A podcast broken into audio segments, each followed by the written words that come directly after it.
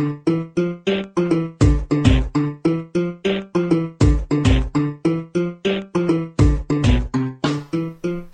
and thank you for downloading Right and Wrong, a Channel Massive review of Scribblenauts by Fifth Cell. My name is Jason, the resident drunken idiot of Channel Massive. First off, a disclaimer the opinions in this review may or may not reflect the opinions of the other hosts of Channel Massive or our sponsors. Speaking of sponsors, this podcast review is being sponsored by UGT Servers. When you order Ventrilo hosting from UGT, you get all of the powerful administration features hardcore gamers want and the ease of use that newbie gamers need. With 24 hour tech support, 13 locations worldwide, and a 15 day money back guarantee, you'd be crazy not to check them out. So head on over to ugt servers.com for all of your Ventrilo hosting needs. Honestly, the fact that I'm even doing a review of Scribble Scribblenauts is kind of a surprise. Um, I normally don't game on the DS that much, and I bought the game as a stocking stuffer gift for my wife, who's more of a puzzle gamer. She likes the Professor Layton series, Peggle, games like that. I figured she'd like it. However, she got another toy for Christmas, a Kindle. so she's forsaken the DS, and, and that was that. And one evening, out of spite, I pulled out the DS, opened up a copy of Scribble Scribblenauts, and I told her, well, if you're not going to play it, I may as well give it a shot. Funny thing is, hours later, I found myself kind of addicted to it, and um, I decided I may as well play it for a little bit longer and write up a review for you. So here it is. Uh, stay tuned, and I'll get right to it.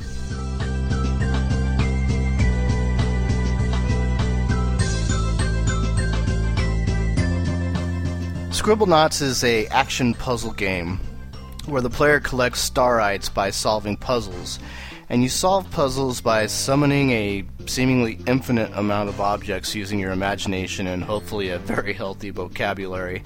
Uh, there are two types of levels in the game um, action levels and puzzle levels. Action levels actually show you your goal, which is the starite, and you have to maneuver your avatar and and and overcome obstacles by using um, objects to get yourself through it.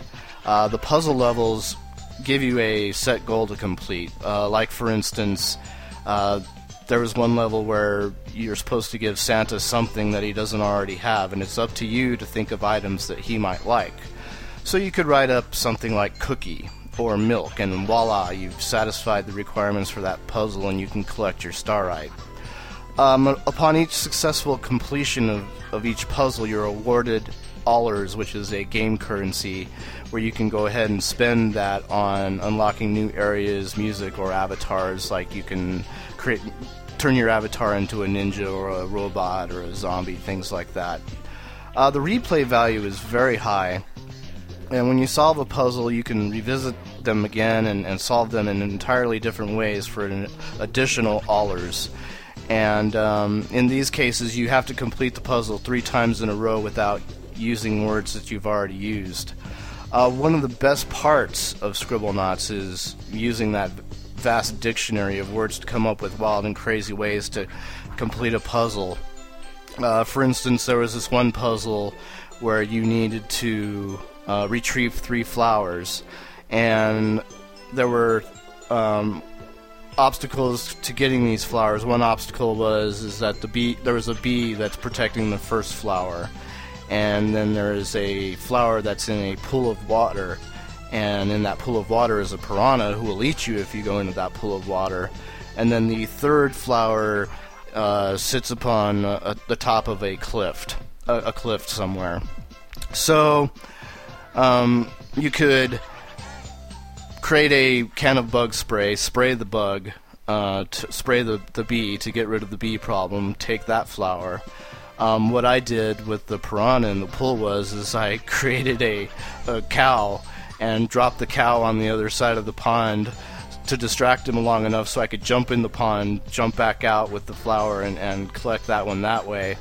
And then I could summon a hot air balloon, for instance, and fly over uh, to pick up the uh, flower that was on top of the cliff.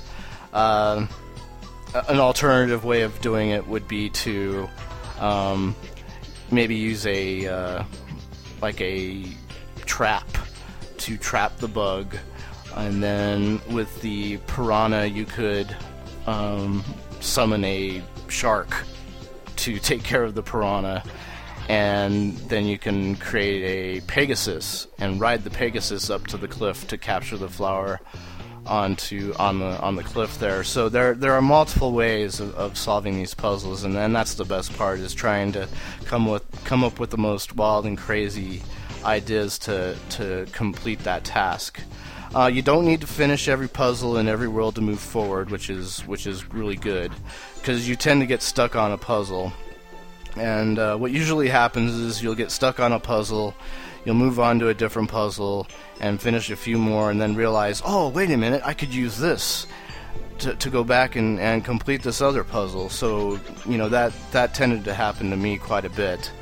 Um, there are a few objectives in the game that are kind of vague, and the hints don't really tell you all that much.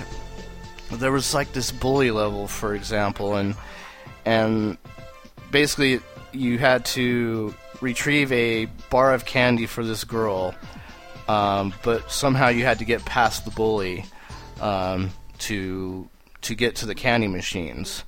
Um, what the but what the puzzle hint fails to tell you is is that you can't harm the bully.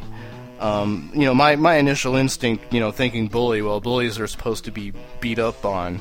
Uh, so I summoned a. Uh, I summoned. What I did is I summoned like a, a cop or a, or a ninja or something like that. And basically, what would happen is would, they would end up killing uh, the ninja. And I mean, they, the ninja would end up killing the, the bully, and you would fail that puzzle because apparently you weren't supposed to really harm the bully to to to get to your objective. So. And, you know, the, the the weird thing is, is that in other in other puzzles, it would tell you try to accomplish this without harming such and such. So you you'd have that, and you know that you weren't supposed to, you know, directly harm uh, that particular thing uh, to achieve your goal. So, and other times you could you could solve a puzzle with the solution making absolutely no sense whatsoever. Uh, so that was one of the issues that I had with it. Uh, another issue I had is is that the problems really started to crop up later on when the puzzle started to become a little bit more complex, and it had nothing to do with the lack of creativity. Um, in Scribblenauts, you use the stylus for pretty much everything when it comes to controlling your avatar um, and moving objects around and things like that. So there were numerous occasions where I'd have everything pretty much set up only to have my avatar accidentally screw up everything by accidentally running into something that I wasn't supposed to. You're, you're always tapping on the screen to interact with objects, and you can mistakenly order your avatar to move, or it'll fall into a pit of lava when you're trying to attach an object to something else. And it, that became extremely frustrating for me. I admit I don't play a ton of games on the DS, so I don't even know if this would have been feasible I would have liked to have seen an option where the directional pad controlled movement and then maybe use the stylus for things like camera control and interacting with objects or whatever. But like I said, I'm not, you know, I'm not a DS gamer, so I'm not sure how feasible that would have been. And it was mainly these horrible interface options that kind of drove me away from the game after a while. It's probably going to turn into one of those bathroom games for me where I complete a few levels here and there while I do my business and and then put it down after a while. But it just it's becoming a lot more frustrating for me uh, in that respect. Anyway, I do think it's a very good game overall. Um, it's just I, I, think if they if you know if they come out with Scribble Scribblenauts 2, they really need to focus more on on the interface and the design of, of it all because you could really the game is really fun. You could do some really wild and crazy fun stuff with it, uh, but the the interface kind of really interferes with with, with a lot of that fun, unfortunately. Um, anyway, uh, those are some of my thoughts on on Scribblenauts. Uh, I hope you enjoyed it. Uh, I think next up for bat, I probably will get to that uh, Modern Warfare 2 review again next week, hopefully, um, unless something else comes up that uh, totally distracts me. which you never know. Anyway, thanks thanks again for downloading the podcast review, and uh, we'll see you guys next time out.